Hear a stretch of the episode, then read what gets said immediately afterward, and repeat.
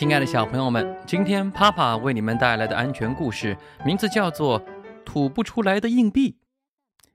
汪汪狗得到一枚硬币，很喜欢，它将硬币拿在手里，抛过来抛过去，爱不释手。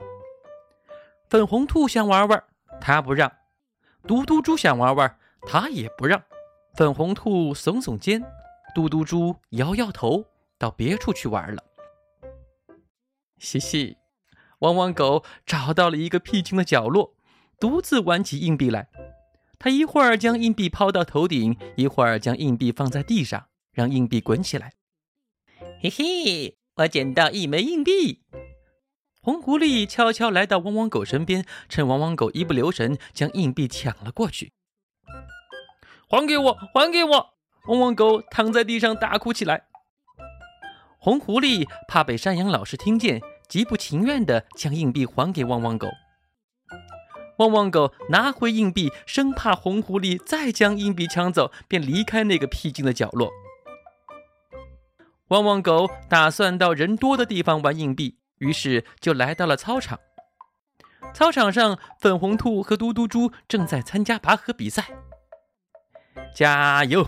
嘿呦嘿呦！加油！嘿呦嘿呦！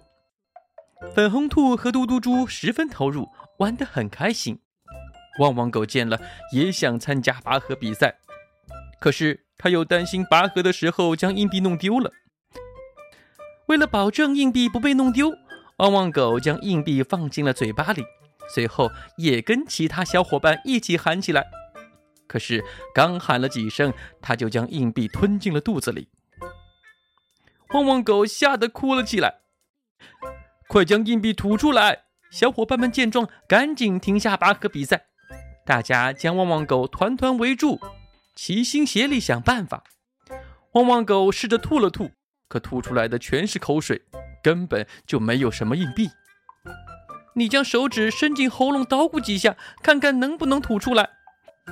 上次粉红兔误吞了一粒小弹珠，就是用这个方法吐出来的。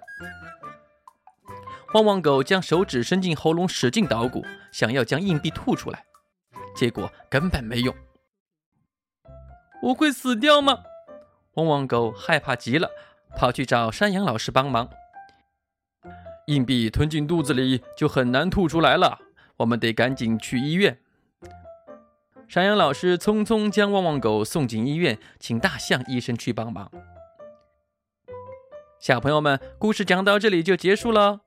这个故事告诉我们呀，千万不要将硬币或者其他的硬物放到嘴里，这样做是非常危险的哟。